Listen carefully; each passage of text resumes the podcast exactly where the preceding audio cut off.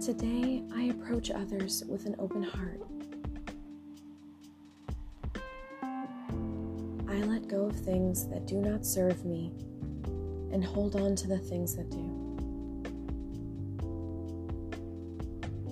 I rejoice in the blessings of others as if they were my own, because their happiness is my own. My empathy is a skill that I practice at every opportunity. The feelings of others matter to me.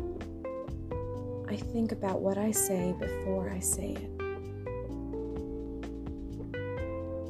I choose to be present in this moment.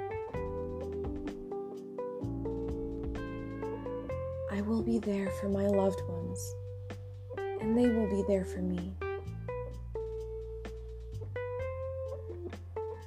When I treat myself with kindness, it shows others to treat me with kindness too. The respect I show others means that I respect myself. Others do not define my value, I do.